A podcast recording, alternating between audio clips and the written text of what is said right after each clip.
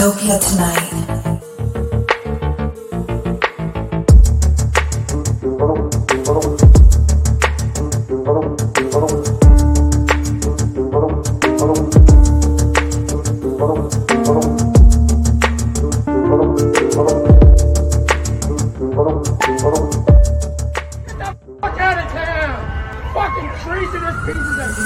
fuck out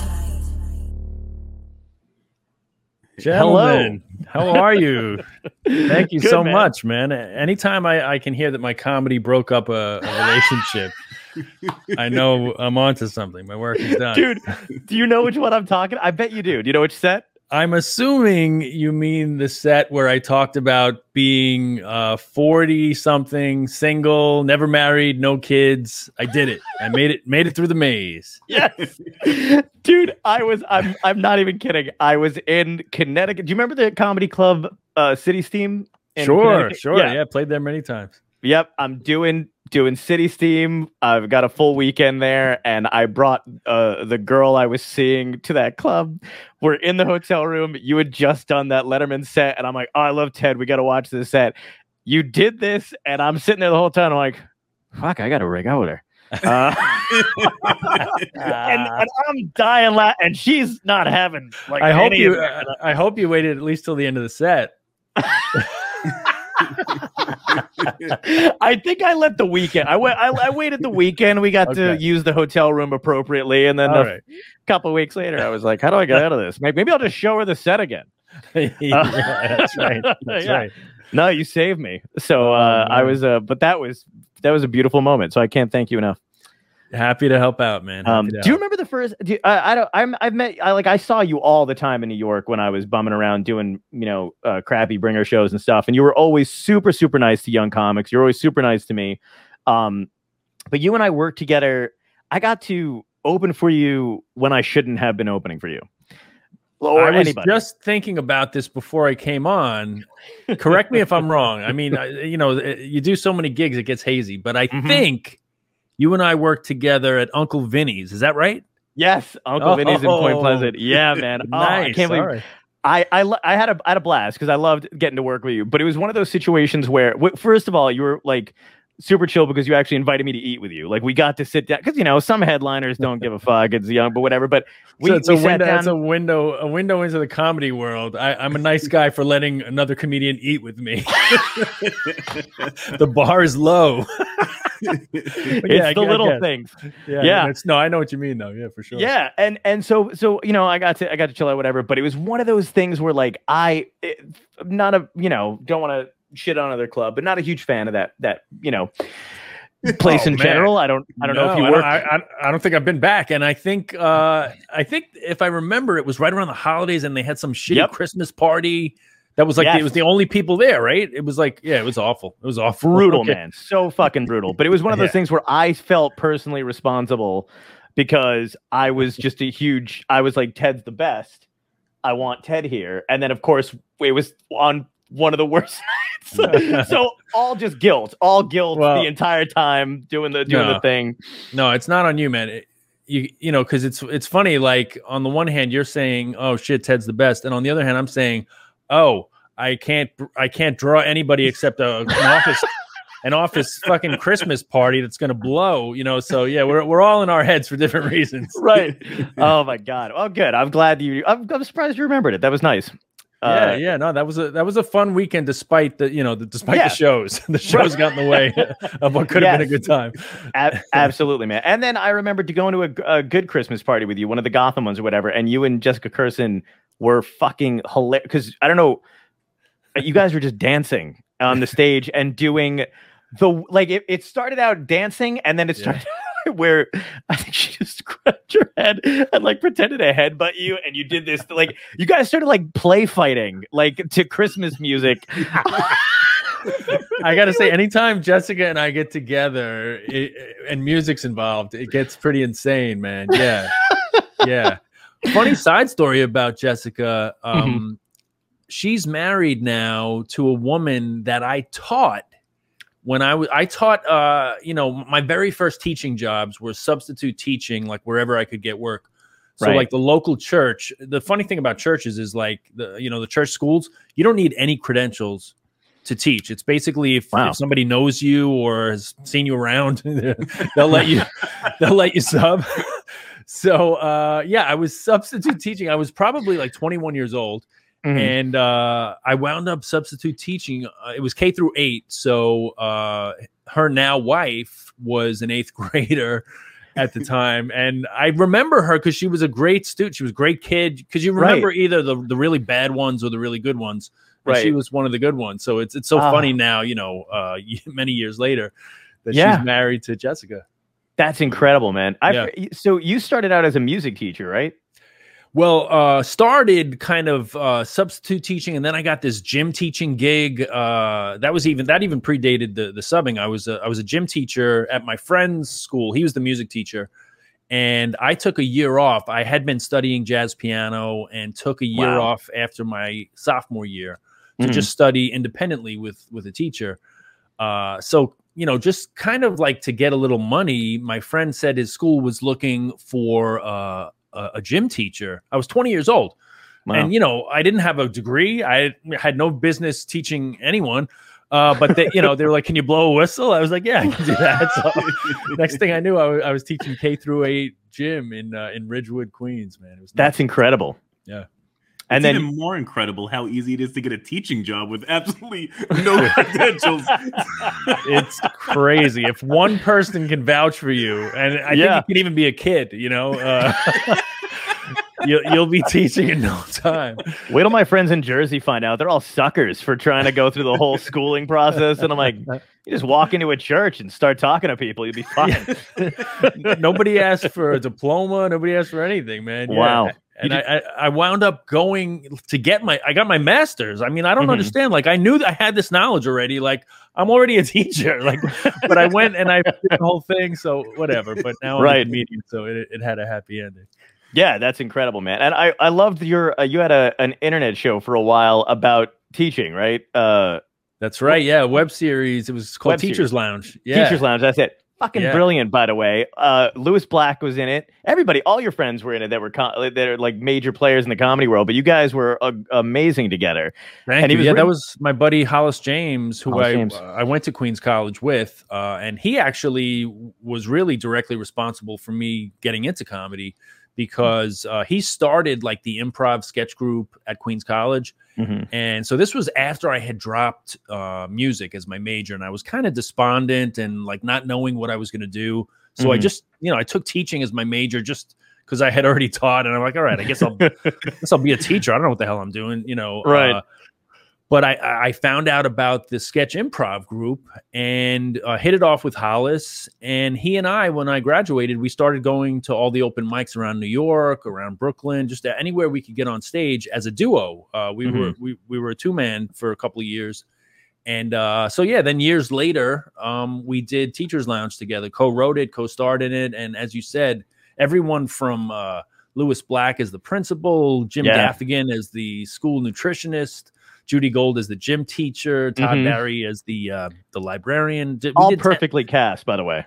it was great. Yeah, Michael Che. I mean, we got a lot of people Yeah. just before they took off too. Michael Che was, if you remember, there was like a heartbeat Mhm. where Che was in between the Daily Show Yep. and uh, SNL. SNL. Yeah. And uh, w- we shot uh, the Teachers Lounge right right in between, so it was nuts. Brilliant, man. Yeah. Yeah, that was kind of funny his trajectory because I, he was brilliant on the Daily Show and the bits that he was doing were fucking stellar. And then all of a sudden he was gone. And I I was mean, like, talk about like a hot. I, I like to think Teachers Lounge had something to do with his ascent. Um, yes, but yeah, he, absolutely. he went from the Daily Show. I think he only lasted a couple months, if that. Yeah. and got the got the offer to do SNL. And you know, I mean, talk about like having heat, man. You leave the Mhm. Daily Show to go do SNL. So yeah, he uh, and we we you know, like I said, we had Teachers Lounge right in between. So not too bad. Do you see a lot, like, because you've been doing this for so long? Do you see a lot of those institution kind of things where the Daily Show, like, the Daily Show created so many amazing performers and amazing people, right? That came out of that. But how how many like SNL's got their movie stars and stuff like that? Obviously, they've been on forever, but uh, you know, the for me anyway, the Daily Show seemed there seemed to be a lot of people that I know just strictly from that. Do you notice that when you're when you were coming up, like these places, you're like, oh, if you're on here, you get A, B, C, and D. Yeah, for sure. I mean, I, I think those two were were probably the hottest, you know. Uh, and, and what was interesting i- i- over the span of my stand up career was you saw things in a way go away from the stand up clubs and go Mhm. over to like UCB or the Pit. Right. So that's where all the heat really was. I mean, when I was starting, it was weird because the timing, like stand up, was kind of dead when I started in the, in the early to mid '90s, and Mhm. you heard about all these like stories where they were handing out deals on the street. Yep. You know, like you could go to go up to uh, just for laughs, and you'd come back with a quarter of a million dollar deal. Right. Uh, but that was all done, man. When I when I started, it was like you had to really just be in it for the love because there wasn't shit going on. Right. Uh, but yeah, really, then improv was what got hot again, and uh, you saw everybody, whether it was commercials or uh, you know sitcoms, you know The Office and uh, Yeah. all, all those kinds of things, uh, Community, all those people. It was very densely populated with uh, improv people. Yeah, they were plucking those people out of everywhere too, and that's another thing, man. When I, sta- I started in 2005, and you were somebody that people talked about a lot at that time too, because like when I was, I loved. I'm such a stand-up nerd that when I was in high school, I mean, I've I've got every book, Comic Insights by Franklin Leger, and uh, the one where they followed Richard Lewis. Uh, what was it? I can't think of the name of it, but there's one where they one book where they just follow Richard Lewis around. Um, and this one reporter just goes, uh, talks to him and all this other stuff and all those guys. But you know, when you I, read I that, con- opened, I opened for him out at uh, Cobb's one Oh, weekend out in. San Francisco, and it was so wild, man. I, I'm sure the book alludes to this, but he was the only headliner I ever worked with who the entire weekend would just show up when it was time for his set, like as Yes. I was bringing him on. You know, because I guess because of like uh, staying clean and uh, you know not wanting to be tempted, but you know he, he was uh, I guess uh, in twelve whatever twelve step program. steps. So yeah, yeah, so he he would not like our interaction was just he'd come in the back door Mhm. and I'd introduce him and then and then he'd be on his way as soon as the set was over. Yeah, yeah, they they were talked about that in the book. Uh, the you know him trying to avoid any kind of those entrapments, and also his um like severe hypochondria. Like didn't like to be didn't like to he had to have his own toilet where he was where he felt comfortable, and didn't like any kind of uh green room stuff. You know, didn't like to mess around with any of that kind of shit. Which um you know we've seen some of those couches, man. So I mean I've slept Oh, on yeah. a, a few of those couches. I think governors. I made my. I used to get there so early for shows at Governors because I was always afraid of uh, uh, Truson from being for being late. So I would get there early while they were still vacuuming, and I'd just be sleeping on Joey Cola's couch. Yeah. No, Tom Irero would walk in and be like, "What are you doing here so early?" I'm like, "Well, you know, just helping out." Um, yeah, yeah. Uh, that's great. But I, I remember when I started, man, they were they were talked about you um a lot because you were very uh influential in like making sure people got more money, like comics getting more money at the time, and like there was a there was a, a whole buzz about about you and a few of those guys who did it. Is that was that your like foray basically into like was that your activism combined with your love of comedy? Because I know I want to talk to you about your political activism and stuff because you're highly influential to me. Um, but like it seemed like you meshed the two together and you had gotten tired of comedians being abused and you used that kind of ability that you have to like just gather people man i mean you you, you fucking hustled and, and got shit done so uh can you talk a little bit about how you how you wound up doing that Yeah, yeah. So that was kind of uh, a very organic outgrowth of just conversations that were taking place in the community. Mhm. Comedians were talking all the time about uh, how pay was too low, and we essentially were making the same pay since the mid '80s. And uh, when I organized, I organized the comedians on two different occasions. The first was like the early 2000s, and that was a, just a, a petition. Mhm. So I wrote wrote up a petition asking the clubs for a raise. And this was kind of pre-social media. So I I literally was physically standing like in the Starbucks across the street from the comic strip or the you know, Ben's Pizza on the corner of the cellar. Because I couldn't I couldn't like plant myself Yeah, at the bar of the clubs and say Right. like, hey, you know, sign this. So I had to kind of loiter.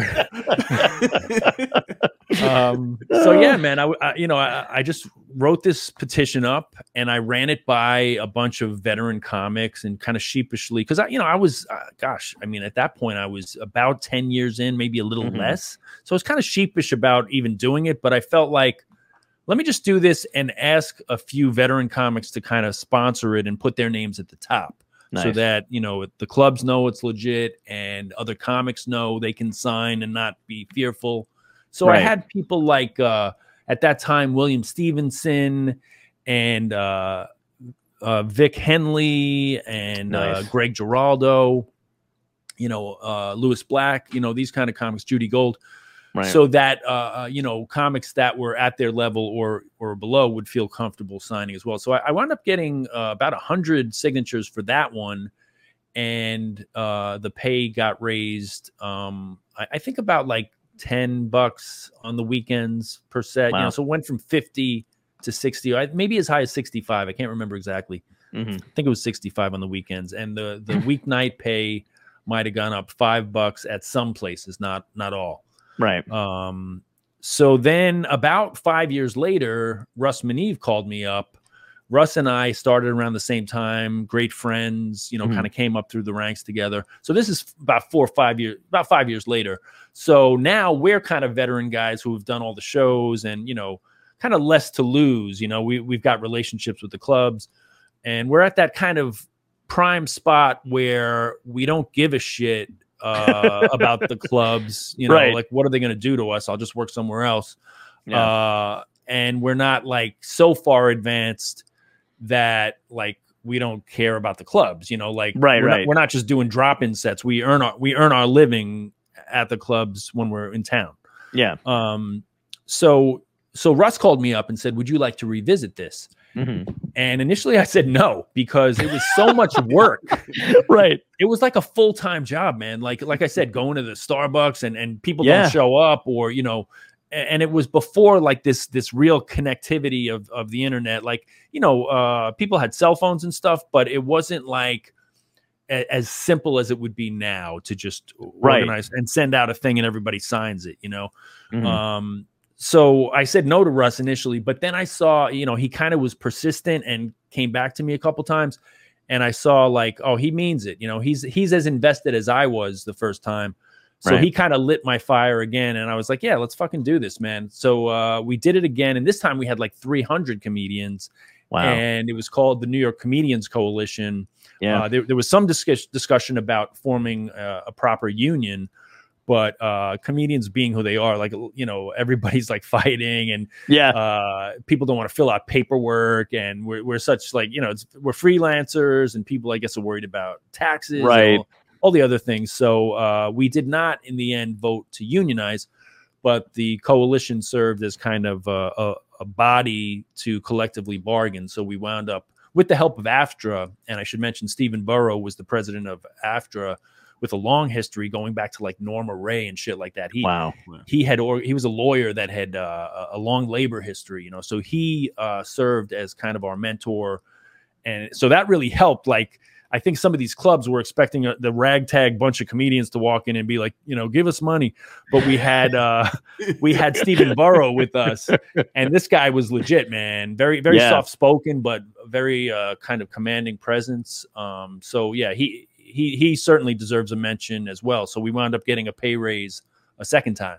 Yeah, that's incredible, man. It was the New York Comedians Coalition that I remember when I started because I didn't I didn't understand. I, like I was br- I was brand new, and I, you know, uh, my perception of comedy when I when I first started was I legit thought everybody made a decent amount of money. You know, I mean, like I thought that you guys were like raking it in and and having a good time and making money, and then I and then I slowly found out that no, that's not the case, and you guys had started organizing again, and I was like wildly, I was impressed, but I was also like intimidated by it because I was like, holy shit, like there's a lot of stuff I don't understand. Like, st- and by the way, still don't understand about the business. Uh, Sure. It- well, but- it's the business does not make sense. Uh, It- to quote to no. quote Dan Natterman, I, I, I love a quote that he once said. Uh, this business has no business calling itself a business. That's great. I love Dan Natterman. yeah, Uh, yeah. So it's um, it, it is a it's a cra- in, in a lot of ways it is uh symbolic of of kind of the chasm that you see in, in every field where it's the haves and the have-nots. Like you kind of hope to Mhm. win the lottery, right? And everybody Right. points to Chappelle and Seinfeld and whoever else. Yeah. But like meanwhile, you know, if you're if I'm going to these clubs, I'm still making 75 to 100 bucks for a set, you know. So it's it's Yeah. obscene. I was I was talking to Steve Breen, who's a great political cartoonist. If you don't know him, and um, but uh, he was talking to me about just cartooning in general, and he goes, it's basically the same thing you just said, where he goes, everybody's perception of a cartoonist is Schulz and Jim Davis, who created Garfield. and he's Right. like, and they all think we've got merchandising deals, and, they, and he goes, and the reality is, is no, we're going publication by fucking publication, and you know, a lot of us are are like struggling for money or whatever. He goes, he's you talked about one day he where he was just blown away. He got to meet Charles Schulz, and he got there, and Schulz had like uh like a Porsche outside of his house, and, and with the with, and, the, and the license plate just with a with a with a Charlie Brown stripe on the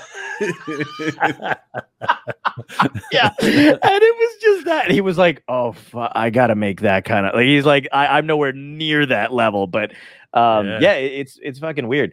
Um, and now I, I love to. So you you know you did that was the first that was the first time I realized that you were like uh, well organized and you meant business as, as far as being hysterical because I just I always saw you guys at the you and Jessica I always saw at the clubs a lot. Um, and Jess was always very nice to me as well. But you guys also made me laugh like doubled over laugh the hardest. Like just uh so it was always it was always fun to see you guys doing whatever you're doing. But then I like uh saw you like on Facebook a lot and you were very uh vocal and active. And I used to bug you by the way, and I know I did. Uh because I'd be like, hey man, you know, because I was just like I my my first uh like protest um and I've talked about it a couple times on the show, so I'm sure people are like, Jesus, shut up. But uh I got detained by Secret Service. That was my first ever uh foray way to start, man. That's a good that's a good way to start. my friend and I were 19 and Bush was coming to our our town, which we really got defensive over uh, for his second reelection. And we were like, not in this fucking town. Like, and, and we went to go protest, not realizing that we were in a completely red county and we would be the only two. So we went and we had trunk. We had opened up a trunk and we had signs and fucking a shirt and the whole thing. And they tore they tore our signs up and stuff. But we got to go. We went into the convention center and.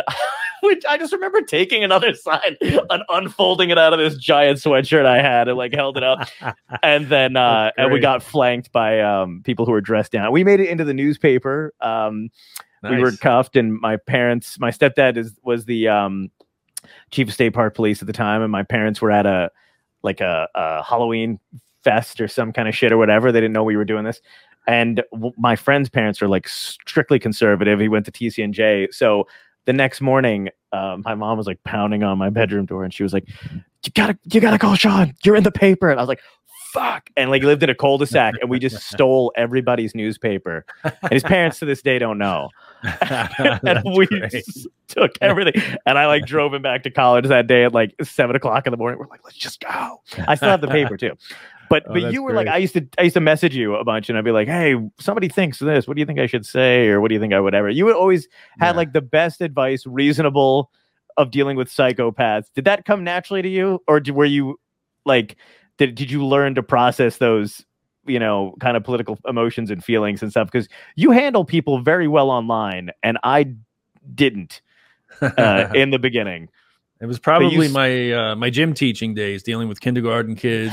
And, you know, after that, it was everything was easy. Um, yeah, I mean, well, first off, it was never a bother when you asked because I was, believe me, it was always a breath of fresh air when a comedian would reach out, thinking about things outside of just comedy, you know, Right. and, and being, Oh, good. you know, that you could, people were engaged with the world. So when you would reach out, I was always more than happy to uh, to give my perspective. Um, you're very generous with it too thank you i appreciate that Oh, you're welcome. Yeah. So, uh, yeah, I mean, I guess it it is kind of my skill set. You know, uh, I come from a family of five. I'm the second oldest. So, um, I think even in my family, maybe you know the roles that you assume uh, kind of play out in in life too. And I was a little bit of the, I guess, the peacemaker or kind of uh, overseeing things a bit. Mhm. Um, so yeah, uh, reasonable, you know. Um, so I guess that kind of uh, informed my uh, activism and organizing. that's awesome man yeah because you I, I was always like i always try to like uh gauge what, how you were responding to people and, and stuff like that and you were just well informed and and tempered, and I was like, oh man, I got to work on that. like, yeah, man, it's um, easy to it's easy to fall. I, you know, not not to say that I haven't had those moments too, where you, where you Sure. just find it flames uh, flames out. But uh, yeah, I mean, I either do one of two things now. I try to engage thoughtfully or just mhm. disengage. You know, like not not answer, like because um, you know, I Yeah. don't, I, I don't owe anybody. You know, I I posted my opinion. It's there. You know how I feel, right? Uh, so I don't need to then you know yeah, it's almost like stand up in a way. I kind of feel like stand up. Uh, I don't need to engage with every heckler. I don't need to engage Right. with somebody who writes me after the show, like, "Oh, I thought this or that." It's like I don't give a Mhm. shit. It's a fucking, it's a group Yeah. experience. It's a shared experience. I'm on stage. You have to listen or not, you know. Mhm. Uh, and social media is a lot the same way. It's like you came to my Right. page, you know. It's it's fucking it's what I think. yeah, know? exactly. Yeah, you're in my house. What are you Yeah. talking about? right. Um, do you remember what the impetus was to combine the social activism with the stand up? Because, or like, do you remember a certain point where you were like, oh, I'm going to put these two together? Or do you think it was always that intention? No, it wasn't always that intention. I remember distinctly after 9-11 that just kind of a shift in in my worldview and I Mhm. guess the things I was thinking about and the ways that I was thinking about them. And, Right. and even and and even the way I, I uh, thought of my career. Because when Mm. I first started, uh, you know, it was the Seinfeld era. So it was it was uh, you know, jokes about nothing. Yeah. It, he was the template, you know, in the, in that time that I was starting. He was like what you look to as this is the path of, uh, you know, the ideal path. You, you do Mm. stand up for X number of years, you get on all the shows, and then you figure out your sitcom. Um, but when 9 11 happened, yeah, I mean, I guess it just like, it made me start to question and to think about so many different things in different ways uh, that I started writing about those things, and it kind of came more. You know, I, I think of it actually. I think you can distinctly see it uh, as far as publicly in my my two Comedy Central half hours. My Mhm. first one was was very kind of like I said, light and and um, personal, talking about uh, being a teacher and Yeah. and all that material. And then the second one had a lot of stuff about Bush and Cheney, about Mhm. Katrina, uh, about the things that were going on in the world. So yeah, and that's not that, that that's not that far apart, but there that shift had taken place. Um, so yeah, it's interesting to me, and but you know, I, I'm as proud of of all those jokes, uh, at Right. one one or the other, but they're just it kind of shows the evolution of what I was thinking about and what I was Yeah. writing about. And it's you. I mean, and it is you. It's not like you're doing this Right. because you're, you know, got an angle or a hook. It's just this is who you are. And Believe me, it's a bad angle. Anyone out there watching? yeah, I hear you. if you're doing it for opportunities, uh, I would strongly advise against it. it. It has to be really authentically what you what you feel, because Ah, otherwise you're you're shooting yourself in the foot. wish you'd told me that ten years ago. uh, do you do you feel any kind of like it's it's weird, man? Because I feel like um, because of how popular uh, or how much attention comedians seem to be getting now, especially with all the different platforms you have. It's not just about having a network show anymore. Nobody's even wa- I mean, I don't I don't ever watch like any of the network television shows and stuff like that. Most of the stuff I absorb is, you know, uh streaming services or YouTube and and especially other comic stuff. What do you think about the responsibility of um you probably know where I'm going with this too, but just the um I guess the amount of followers sometimes comedians can get and their blurred line between jokes and activism or their opinion. Do you think do you think there's a responsibility there depending on how many followers you have? Like let's say a Joe Rogan, for example, who I, I enjoy and I watch when he has good guests on and I love all kinds of open conversation. I'm especially as a comic, I'm not opposed to any of that. But I have friends who vehemently believe because of uh, the millions that watch him, he's got to watch what he says and does. And I also understand when he talks about how he just has conversations. He d- and and he does seem to kind of like. And there's a lot of people that like even the Breakfast Club. I don't know if you watch um Yeah. that YouTube channel. I mean, it's weird because I see them saying the same stuff sometimes or getting into the same topics of conversation, but they don't have the attention that he's got right now because they're not necessarily comics.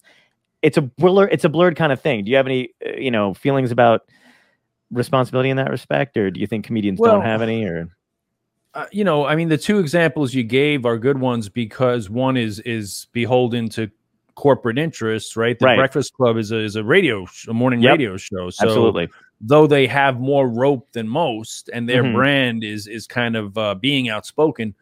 Uh, they're still, you know, I'm sure they they could get fired if they misstep. As opposed to Mhm. Joe, that's something he built. That's his show. Right. Um, and Spotify wrote him a check for a hundred million dollars because it's his show and he does exactly what he wants, and those were the Right. terms of the deal. So, um, yeah, I I feel as though you know, I, I mean, you can't not come across a Joe Rogan clip. You know, they're they're everywhere. so, you know, I, I think it's just one of those things that everybody sees at, at some point or another, whether you consider yourself a fan or not. Right. Um, but yeah, the, the template being what it is now, he's not beholden to anyone. He- Like he says, if if he has it in his mind that I think this person's interesting, I don't always agree with his choices, and Right. I, and I, I don't agree with who he platforms at times. Um, but in, in the internet age, that's the whole thing. It's it's like, well, fuck you, don't don't watch. You know, Yes. like that's kind of where it's at, and and you can voice your opinion, you can voice your disapproval, but Mhm. at a certain you know at a certain state i mean he's trending like every other day now it's like are you going to give that much attention to joe rogan because he has this guest or that you know uh i mean you know it, it's worth i think discussing like how are Mhm. you using your platform and are you you know because let's put it this way while i hear joe and other people like him say yeah i'll talk to anyone it's like well I see a lot of the same types of people. It's not like anyone, like you know, you're not having radical feminists or you know, you're and if you do, it's like you know, she better look a certain way. You know what I mean? It's it's You're right. it's like it, she could have seamlessly been on the Man Show or the Joe Rogan podcast. you know what I mean? yeah. So yeah. So, but it's his show again. So that's the way it is. Yeah, I kind I feel the same way about it too, and I don't. I wish people would focus more attention on like again. It's one of those things where I feel like less ener- less energy towards things that are supposedly entertain that are supposed to be entertainment, and and just you know comedians, people goofing around, and more focused on uh politicians and politics and people that can actually write laws and affect change. I understand that it's not as ho- it's not as easy to get those people quote unquote canceled or or removed from a position, and it's easier to shit on entertainers and get like a a, a feel good reaction for a few weeks where they're like, ha, they're off Twitter, you know what I mean, or or they shut up for a couple hours. Yeah. Um, but I really wish the energy was shifted towards you know uh politicians and shit like that too, because it it seems like a waste of a fucking waste of time and resources Well- to go after entertainers. I do think that his outsized influence is Mm. a commentary on uh, where we're at uh, as a society, you know, Right. because when the guy who used to host the Man Show and Fear Factor is the destination for presidential candidates, Yeah, you know, that says a lot about uh, the failure of actual journalism. Absolutely. Yeah, that is that is a huge disappointment too. And there's not a lot of places to go to get. I mean, we talked about that when the Daily Show was on TV all the time. They would say it, and that was just a cable channel that everybody came to. And now there's people are going to a million different sources, and mostly from YouTube and from people who just talk for a living on any platform they can get their hands on. So it's it's it's fractured in so many different ways, and it's uh and it's upsetting to kind of try to find a pull the the right information together. Um, it, the the Joe Rogan thing is one thing that's interesting to me. Do you find that like I had a problem during the pandemic, and I, you know, me, I, I like to, you know, do whatever I can, and I'm very vocal about how I feel and stuff like that. I had uh, accounts that had these massive followings, and one of them I got I got kind of suckered into. Uh, it was called um, "We Fucking Hate Donald Trump," right? Brilliant name, but you know, effective And, and, what, a lot they- of what, was their basic deal? you know, I couldn't narrow it down. I was trying, but uh, there's um, but it was weird because I felt weird about this kind of shit. Bunch of celebrities followed them, and it was an easy hook. They had the thing. They had a massive fucking following, and for a while, anything I was writing, they were sharing, and I was like, great. My opinion's getting out there. My jokes are getting out there, and also I feel like I'm saying things that I'm not seeing a lot of other people say, and and you know, I'd get a lot of response or a lot of hate from it, um, but a lot of whatever from it. And then all of a sudden, it started. They started profiting off of stuff, and I fucking felt like a dick. And I was like, "That's fucking shitty as hell." And I was like, "How?" And then it was weird because then the people who own that account came to me and was like, "If you'd like to." you know work toward you know we we need you know my wife and I want to make this a business. We need to make money, and I was just kind of like I thought we were doing this just to raise. Oh, well, I don't know. We were making you were making money off my shit and, and Like, whatever look, it is. I'm, I'm from the comedy world. We don't do things for money. exactly. I was like so fucking confused by the whole thing. And I was like, well, how much money are they making? And then I like, you know, did some digging, man, and they were making hand over fist over other people's curating other people's material and shit. Yeah, and I was yeah. like, I, so on one hand, my like, you know, trying to do the right thing platform side was like, hey, all, all that stuff's getting out there. Good for them. And they're raising awareness. And then I was like, they're making a fortune. yeah, like, yeah. is it, Well, that's that's true of any platform you post anything on, right? You just happen to know the people in this case. you know, Mm, it's like yeah. whether it's Zuckerberg or this couple, somebody's uh, making money off the shit that you're posting. Yeah, that's a good point. It's it's it's my eternal battle with capitalism that I I don't want to be poor, but I also don't want to be used for for uh, other, which is never going to stop. But I was just I think that was like my first. I don't want to know the people that are fucking me. You know, let it be some some corporate uh, CEO that I'll never meet. exactly. I should have given him more credit for just coming to me and telling me he needed money for his Patreon. I was like, good for you, the honesty. I appreciate that. Use all my shit on a t-shirt you want.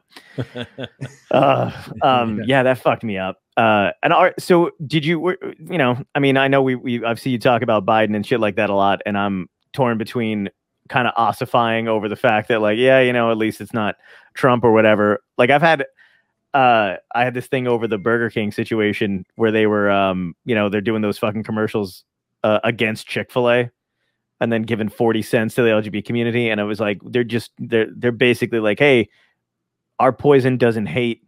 So if you want to buy it, we'll give 40 cents to whatever. And people were like, Right. come on, man. Like, can't we just have a win? And I was like, I don't think it's a win. I think for four years they shut the fuck up when they were making money. And now it's safe to be like, hey, we're LGBT. And I, I'm like, Yeah. I'm always fucked up over shit like that.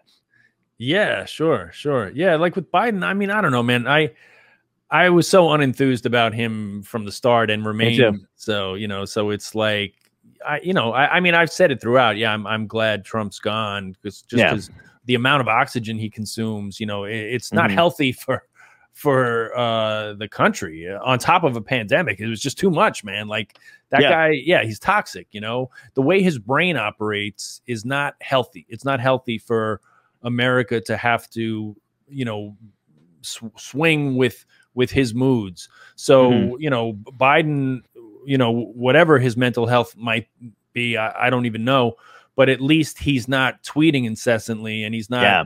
you know the only incendiary things he does are a result of of policy Right. If anybody wanted to make a case for mental health being contagious, I think Trump would be a good like that. That f- spread over the country like a disease.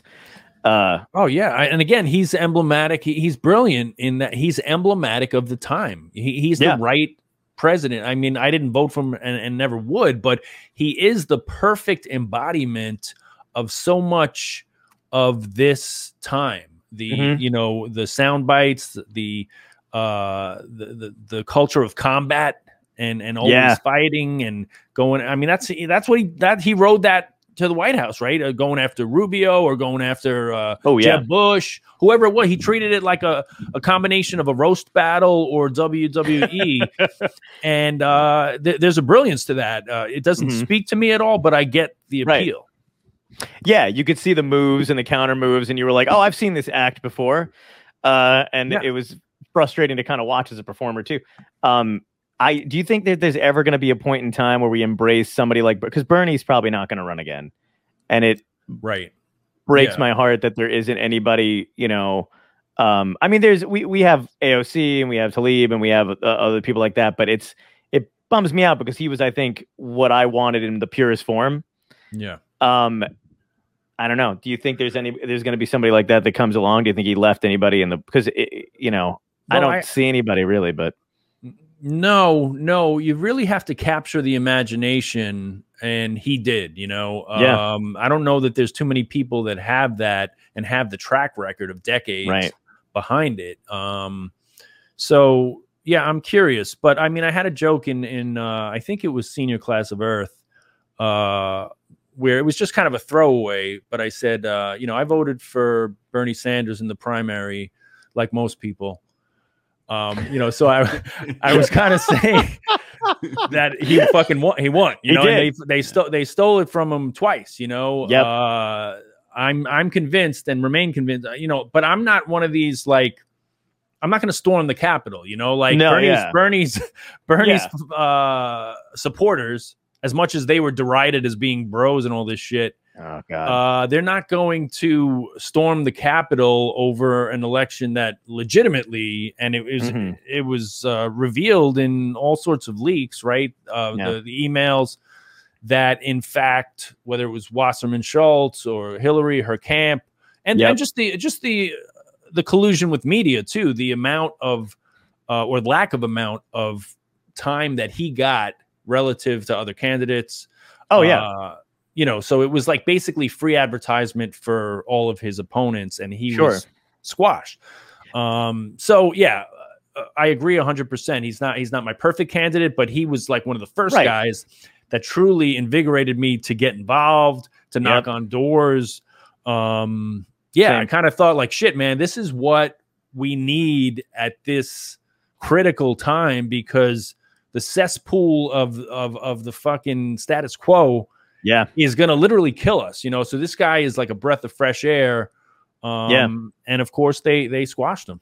Exactly. And the cognitive dissonance between people I people I know who believe the same things he believes, who just weren't paying enough attention. They they just didn't understand or, you know, and I would like I would spend wasted hours by the way, but hours like just going like cuz I I was You had know, to prepare for court, man. You had to You have all your right. Yeah. Absolutely. Dude, I to this day on this phone, I will not get rid of them. I still have screenshots.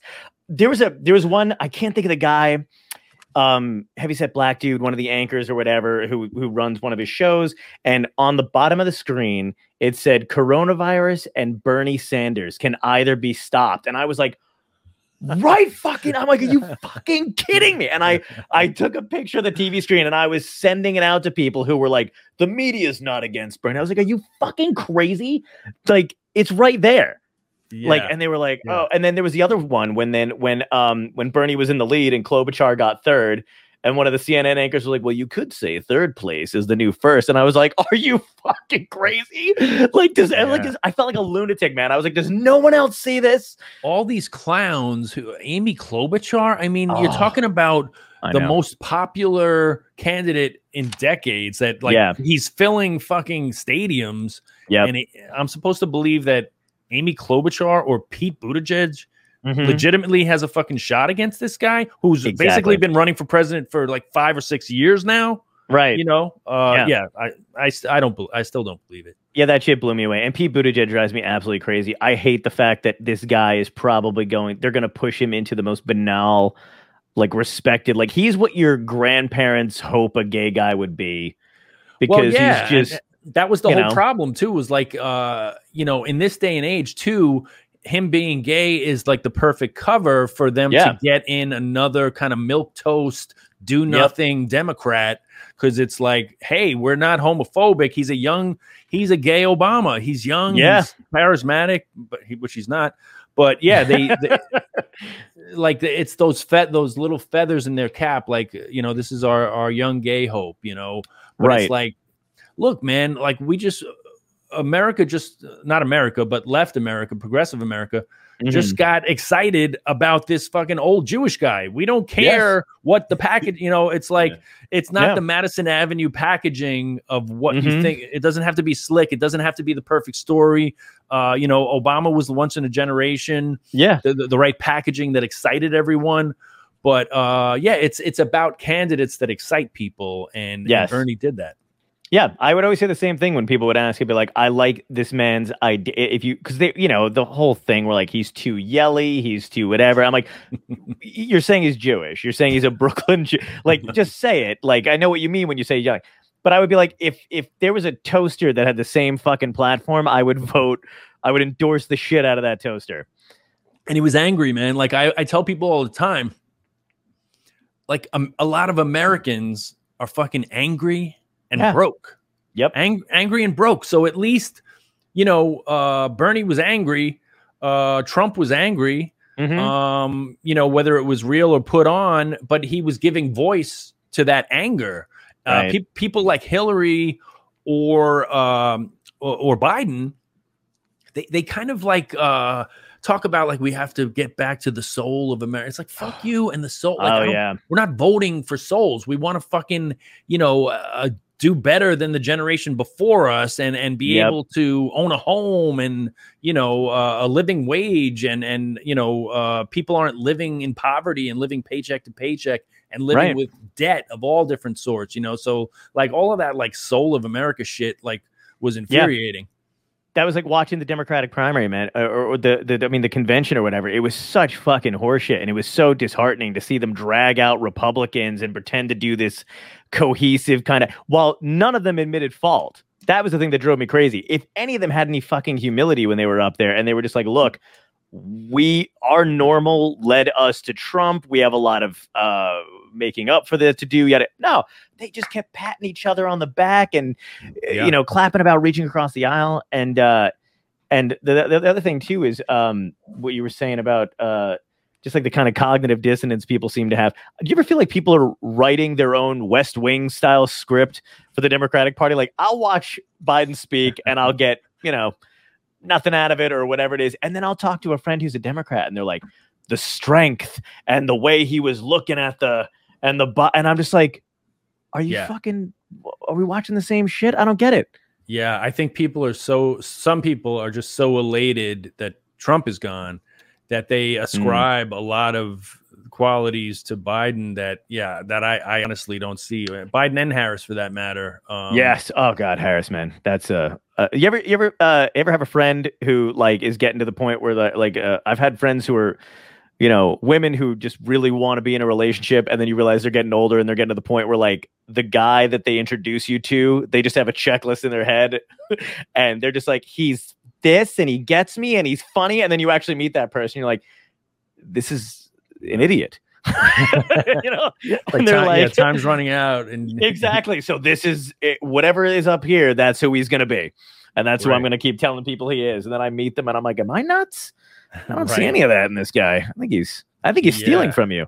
Uh, yeah yeah i mean i just have to like disengage again from from Yeah. uh, politics because people that are that passionate and i have even members of my family that you know that are that passionate about biden and harris it's like you know well i you know i can't i can't, i'm not going to try to convince you otherwise but uh i just see this as continuing down the path to this extinction oh yeah.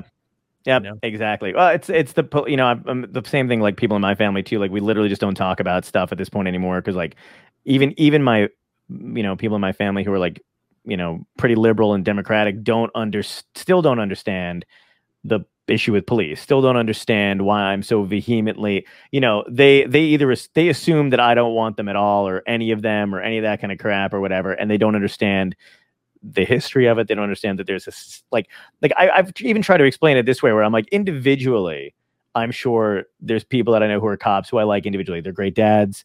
They're nice neighbors. But collectively in in that institution they're scumbag you know that it's not it's a it's a it's a problem and they still don't get it. And i just we just don't talk about it anymore. And i know they'll try to slip in stuff every now and again where they're like hey i saw on the news a cop did a really good thing. Did you see that? And i'm like and like what do you want me to say you know yeah, or, yeah. it- No, yeah. I, I mean, like when you have to distinguish yourself as a blue life, you Yeah. know, like in response to a different movement. They didn't just come up, somebody didn't just come up with blue lives. They came up with that in response yes to Black Lives Matter. They're like, well, you know, fuck you. Uh, Yeah. blue cops, you know, who put on blue suits yeah matter. So yeah, I mean, just that, just that dynamic of the reasons you're even articulating that yeah uh, are, That's a good point. are, are are really kind of uh, fanning the flames. Yeah, exactly. And it's weird too, dude, because I live in a town. I live in, I live in like a shore town. I'm in Jersey or whatever, and I can't tell you just blue. They're like Confederate. They're the new Confederate flag over here. They're just Blue Lives Matter flags on people's boats as they're driving by, and I'm just like, I It's so contradictory too. To um, many of these people talk about how sacred the American flag is, and then Mhm. they change it with a with a blue line and stuff. It's like, well, Yeah. you're you're appropriating the very thing that you you know speak about as being sacred. So yeah, I mean, I get look, I get all the things they're talking about, and like you Right. said, they, they probably have family and Yeah. uh, gen- generations who are cops and all that. But um, if you're truly serving the public, Mhm. uh, you have to rethink like your forward facing, like even your public relations yeah, to kind of saying like we're here to serve. And Mhm. none of none of their rhetoric is about service. It's about uh, asserting that they matter. Yes, and and the craziest thing is, is like just simply looking stuff up from time to like just just even if you just truly love the police or or you believe that they're doing a good job or whatever, even just looking into that, like I was reading something the other day that it was like four percent of violent crimes are solved by cops, four percent out of the whole, and it's like. Wouldn't you just want that to get fuck everything else then? If you don't believe that one particular group is being uh oppressed versus another, just wouldn't you want it to be higher Three percent, Three percent. Three percent of those are like there's a dead body right there. I solved. I solved this. you know. I mean, exactly. It's like, wouldn't you just want that institution to be ba- like the whole? If the whole thing is feeling safe, which I know people just feel safe when they see somebody, I, I don't. Um, I've been pulled over on my bike, on my bicycle, like literally, like an it, like where they're just like, because I look, you know, I'm apparently a beard and like long that, hair. you were near a playground. Yes. Yeah. The fact that I look like the dude who gave Jenny AIDS and Forrest Gump is a little alarming, I would assume. Uh, but uh, but yeah, I'm like, what do you do? Like, why the fuck is the interrogation? It, it's just it just blows me away, man. It makes me super uh, frustrated. And yeah, and you just- and the, whole discussion really is that you can't talk about it as one thing because Right. different communities are policed differently. So yeah, you're talking about uh, you know the cop who shows up at the bake sale and who shows up at, Mhm. at, at your church or whatever. But Yeah. they're talking about the cops who were essentially like occupying their neighborhood, you know, and Right. make, and make and harassing them and making them feel unsafe. So if you can't see that we're talking about the same institution, but Mhm. that that treats different populations differently, Yeah. then you know you're kind of missing the whole point. Also, the craziest thing to me too is is I know a lot of people, and I I dab, I watch some of this stuff every now and then. I was watching the. Do you see the Son of Sam's documentary on Netflix? I haven't brought myself to, you know, because now that I'm married too, it has to be voted Mm. on. You have to have the unanimous. That's right. Oh, happy Father's Day, by the way. I'm sorry, I forgot. you, It's thank you. Monday. Yeah, Oh, that's all right. Um, Yeah, yeah. But I know what you Uh, mean, and that's probably for the best because I watched that shit by myself and scared the shit out of myself, and it's, I got it really into it over the pandemic for some reason. Like it wasn't sad enough, but I was watching all that shit. But it's insane to me because I, I know people in my family who do the same thing. They'll watch that stuff, and every time you watch those programs, like Evil Genius is another one if you haven't seen it yet. Great documentary. But it was about that dude in 2003 who went into the bank with a bomb strapped around his neck, like an actual device, Hmm. and then they extrapolated on all that. sh- It's it's insane, dude. But anyway, but every time you watch it, it's uh it's cops uh hiding information or not working with other law enforcement agencies who wound up stalling the whole thing. It's just you know dick wagging through the whole thing. And i'm like how are you watching this true crime shit where every single one of them is the cops you know uh blocking justice from going through or stalling it to some extent and then still still believe and still wave your blue lives matter flag you know? Yeah, and like I would yeah. like the i feel like and this is maybe an you know whatever weird thing to say but i feel like the only time i've in history when i'm looking back on stuff uh, where cops weren't oppressing anybody was 9-11 the only time they were doing that was when they were running into a building. Everything else they're beating the shit out of gays. They're they're you know uh, you know they're they're killing black people in the streets. They're always on the wrong side of fucking history even when they're trying to quote unquote solve a crime so i'm like Yeah. you know yeah. how many reporters have to go nuts because the cops are trying to make them look crazy because they're trying to point out that they fucked up a case yeah. I mean, also I i'm sorry remember- i'm yelling at you i don't know why i'm yelling well, I did do a year in the police academy.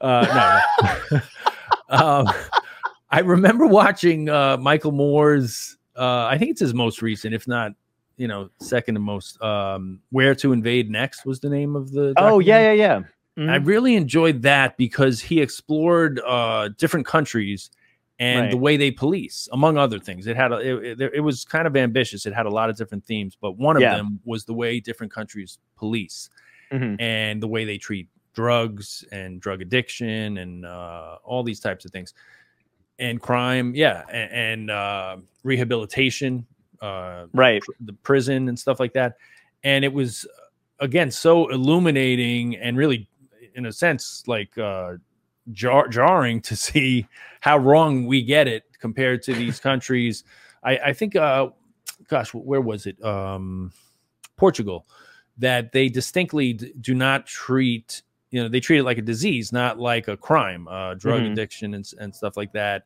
and a lot of these places aren't armed again uh so you know Right. there's all of these obvious examples of places that police differently and have better outcomes um but we just uh, obviously because of the, i guess the strength of um police unions Oh, all yeah. that shit we just choose to continue to ig- ignore it you know I think a lot of it too is it's like let's remember that we're a cap we're pure cap we claim to be pure capitalism, right? And Mhm. it's all about money. There's money in the prison system, there's money in the police like the police are utilized and I'm like I'm not knocking anybody, but the police are utilized by the politicians to drain as much they have more pressure on them to give out a ticket than they are to save a life. Right. You know, it's Sure. like make sure you generate revenue for your city, generate revenue for your this. So it's all money. So we have to we have to blame like the chain up because they're another paramilitary thing. And I feel bad. Like, do you blame a soldier for killing in war? Right? They create these paramilitary divisions and they say, "This is your job. You do this," and then they get mm-hmm. brainwashed like a oh, soldier. Oh, yeah. does, break them down. This is your job. You answer to your higher up. You really have to blame the top of these chains more than you do the, you know. I Sure. feel like too the media is so like exploitative. If you're a big, if you're a major machine, you can show us the instances on why this person from this race is bad. Look at them in this news article, and this cop from this precinct is bad. Look at him in this news article. When 99 out of 100 of this race and 99 out of this 100 of this officer are probably good people that aren't trying to do anything wrong by anybody. But if we're if we're caused to focus on like they know how to manipulate uh, like what we're seeing better than we know how to decipher information. It went from no information to just a Hmm. headline to so much information and misinformation. I don't know. Sure sure you know. Yeah, yeah. No, those are all great points. Uh, the one distinction I would make is that the one percent of police that are corrupt, and let's face it, probably more than that, Yeah. uh, they're sworn to protect and serve. You know, like the if Right. you're just Absolutely. comparing them to like black people or brown people, Oh, or Yeah, you know what I mean. not- I'm not even I- saying I, that. I know you're not. You're saying the way the media chooses to to get Or- a or- rise out of. No, I'm just saying like America in general is so capitalist. Like even doctors, like they take the Hippocratic oath, right? They should be treating not because you can pay the two million dollar cancer treatment, Hmm. but treat you to save your life. But it, Right. let's let's be honest, it's it's turned into a business. A hospital is a business, a police force is a business, a prison system's a business. So it's nobody's really serving us as a society, right? People and listen, I'm Mhm. not I'm not knocking America being anti-American, but like people are like, oh, you're crazy that you I enjoyed Norway. I was like, there were very happy people there. Like they were Yeah. very they were engaging and embracing, and they have a capitalist side to them, and they have a very like social forming structure. And I think it's amazing how the powers that be, whoever they are, can make the people that are the most socialist cheer for the capitalist, and the people that are more capitalist cheer for the social structures, right? So like I, every cop is rooting Republican, but they're literally take tax dollars, pay the cops their salary, like so and so, and then Right. the right, Mm. and then all of us who are like more entertainers or free capitalists, where if we don't if we don't do a show, if we don't gig, we don't eat, and then we'll be more for a social structure. And I think just by showing that dynamic that we've all like come to root for the other side, I think it's a it's a it's an art in manipulation, like from For sure. a higher Yeah. level, you know. But I'm Yeah. not I'm not like knocking anybody's anybody's vantage point on anything. I'm just like that's how it No, usually no, runs I- through my head. I'm always down to knock America. I was like, I was like, I was like, I was like, I'll, I'll take the heat for that. I don't give a shit. I feel Um, like I was the buzzkill on this conversation. Sorry. No, no, no, it, no. It's fine. No, No, I know man. what you're. I know what you're saying too, and it it is kind of interesting. It's uh, you know, I mean, I get. Do you, you? I'm sure you've done a bunch of those shows when you started. You ever do the PBA shows and they give you a PBA card? Not uh, specifically PBA shows, but Or I've gotten I've gotten like three or four PBA cards just from guys coming up to me. Yes. you know, yeah, So and and again, it was one of those things. Like most of this stuff that I learned about you know cops and not trusting them was odd, odd enough from my stepdad, who'd been uh, he was in Vietnam and he was an MP, and then you know he wound up being the you know chief of state park police, whatever. But he was he was always very honest about it. He was a good. He was you know one of those ones that I'm sure made mistakes and did all that other crap. But it was also like you give me a PBA card and you'd be like, "Don't let these fucking scumbags." like it was not it was not like a getting over on the system thing. It was like uh I work with some terrible people. yeah, So- yeah. and and it was but anytime i did get one it was like it was kind of like that too and it was like uh hey you know don't let them tell you they can do this to you don't let them tell you they can do that to you and it was from other cops so i feel like it's so weird that even within that system they know that they work Sure. with just fucking you know and uh, it's insane to me I remember having an epiphany like somewhat recently in you know, the last few years, let's say, Mm. where you know, because when I received those cards, let's say in the last decade, you know, maybe even going back longer than that, right uh, I received them on three or four different occasions, and I like took it as wow, that's really uh, kind and generous. You know, they enjoyed my set. These guys, I don't, I don't know yeah uh, giving me a, a card to to you know get out of a ticket or whatever. But then, Mhm. I, like now in in recent years, with all of uh, the protests and all the things going on, I was like, how many like black or brown people are they giving these? yeah You know what I mean? That's almost like another layer of good like point I'm inured from like any consequences because it's like, hey man, I know officer or whatever, and Yeah. by, and by no I mean uh, I did one show that he he found funny. yeah, exactly. They used to when when when people would give it to me. I got one. I got ones for my birthday from friends of friends. Like I would open a card up and it would be like a PBA card drop out, and they'd be like, "Tell him I'm your family uncle friend." I'm like, "How many uncles yes. could I It- possibly it always have?" it always comes with an acting gig. Yeah. Tell him, tell him your your uncle's cousin on Yeah. your mother's side. like, and, the, and that's the worst they do because you're already panicking in that situation, and you're like, "Who? Uh, who? Who is he? Uh, he's a." He's, Right. my dad. why, why do you have a different last name? Uh, I don't know. He's uh, married, or I'm. I don't know. Um, yeah, it was always a panic attack after a while. You know what's crazy is my friends always. Uh, I just have the. I, I I must have fried this part of my brain. I never get nervous anymore, or could be the white privilege in me too, where uh, I got I got fucking I was going to a gig in Michigan, which is a mistake to begin with. Um, and I go to Michigan and I'm driving through Ohio and I, I've got to do morning TV. So I like my brilliant idea was like, I'm gonna leave. I'm gonna drive the, you know, the whole way. I'm gonna get there at seven in the morning. My thing's at eight. I'll sleep in the parking lot at seven. This is the whole thing I had planned out, like a moron. So I go, I go and do this. I get pulled over in Ohio like 6:30 in the morning. I'm the only car on the road, and the cop just hate my Jersey license plates, you know. And they, I, I didn't realize that Ohio hates Michigan for sports. Re- I don't, I'm not really a sports guy. Um, uh, big fan of the Hulk. Uh, I don't do, I don't do the sports links. Um, but uh, so yeah, so and I'm already in like sweats, you know, because I'm just driving that distance. And I'm a piece of shit.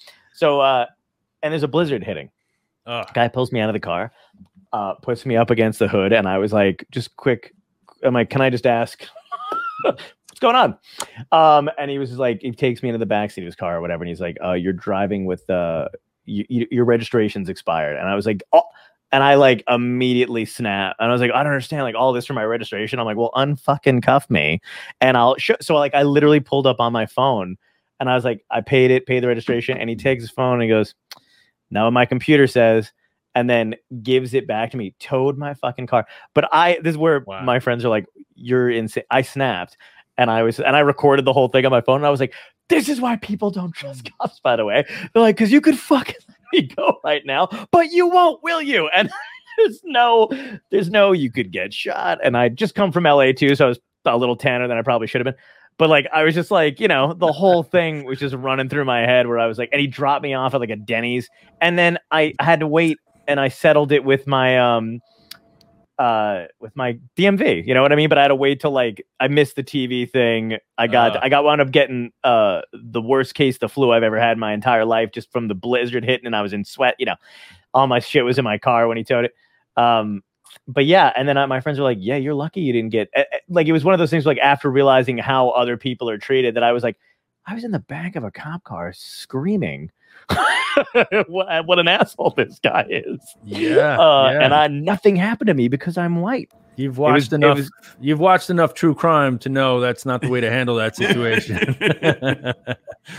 exactly. I was like, holy shit, I should not have gotten away with any of that. That's Yeah. alarming. Um, Yeah. but yeah, but the fact that this guy, when I when I actually got to, it's funny. The person who booked me for the gig um, at the one comedy club used to be a lawyer. Like I think, or knew somebody who was a lawyer, and they were like, "Oh yeah, they just did that because you're uh, from Jersey. They're bored, and your registration was fine." And I was like, "Fucking really?" like all of that cost me when I when I went to the tow truck place to get it done. I had like paperwork from the DMV, and the guy goes, "Oh, we don't need any of that." He goes, "Just two hundred bucks cash will be fine." And I was just like, "What the fuck?" Like it was yeah, it's a racket, right? Yep. Yeah. Yep. So, but yeah, Good that was racket. my uh my thing. I don't want to. Do you? I don't know if you can stay any longer. You said you had a hard out, right? Uh, yeah, nine thirty is is pretty much it. So yeah, I should Cool, man. probably I should Well, probably roll. Yeah. Thank you so much for coming on, and uh, we'll plug the uh, uh the Lost album, which I've already listened to. It. It's fucking amazing. I love Thank how fast you you put this stuff together, man. And the image on it is is this is the best artwork, my favorite artwork that you've had the entire Thanks, time. man. Just your Yeah. Thank you. Yeah, Uh, my my wife has uh has she's a, a design a graphic Mhm. designer artist, you know, so she's actually put together my last uh three Oh. album covers Oh, nice. and uh So great. yeah, this was her this was her concept, man, an 800 pound gorilla uh put it together. beautiful. Yeah, yeah, I dig Yeah. it too, man. It's it's it's from like the 10 years in between my first and second album uh as much as you want and uh I did it the one you were referring to, you know, I did it. I made I made it through the maze. Uh about 11 years went went by actually between those albums. And wow. uh I had put out like, you know, Comedy Central special, I had been on Mm-hmm. Letterman. So the material was going out, but I just never put it on a, a a- an album. So that that's what this Ah. represents is those years. So that's uh, hence the name, the Lost Album. Incredible, dude. Nice I'm, one. I'm But good luck. Oh, Before sorry. you go, sorry, Yeah, we yeah. just always ask everybody one question Oh. before they go. I know, John. That's no worries. I I, got this one. so, uh, Is, is my registration up to date? exactly. Somebody comes in and grabs you. But we always ask if you could give one piece of advice to you starting out, like a young you starting out, pre-teaching, and you Mhm. could say, "This is the one piece of advice I could give you from the future." What would it be? Uh, I think it would be that the relationships are uh, just as important, if not more important, than the work you're doing. You know, because I think I was not for any reason other than I wanted to be good uh, at Mhm. comedy and get you know and, and grow, and, and I was so hyper focused on the work Right. that like for the first gosh man I I, I tell my wife this all the time i'm like I, I don't know i I think it was because i was from new york too like so many people that were transplants they would hang out just by virtue of like they need they needed to but Yeah. i was from here so all my friends all you know all my family was so i i wasn't like thinking of it in terms of like these are my friends it was just like i do my set i, I go home uh, but that was the thing that it took me a while to learn. Like, nah, man, these are your, this is your community. These are your friends, and the relationships are really what carry you. And you know, the the good, good and bad times, the ups and downs. Uh, you have so much shared history with people over the years. So that's that's something that took me a while to learn. That I would definitely tell uh, younger people and my younger self. That's awesome, man. Appreciate Thank you it, so much, dude. Appreciate so Good much, seeing man. you. Thank you guys, man. It was it was fun hanging. We'll do it again. Yeah, Such please. a pleasure. Thanks, Looking man. forward to it, man. Have a great one. Thank Take you. care, dude. too. Bye-bye. Peace.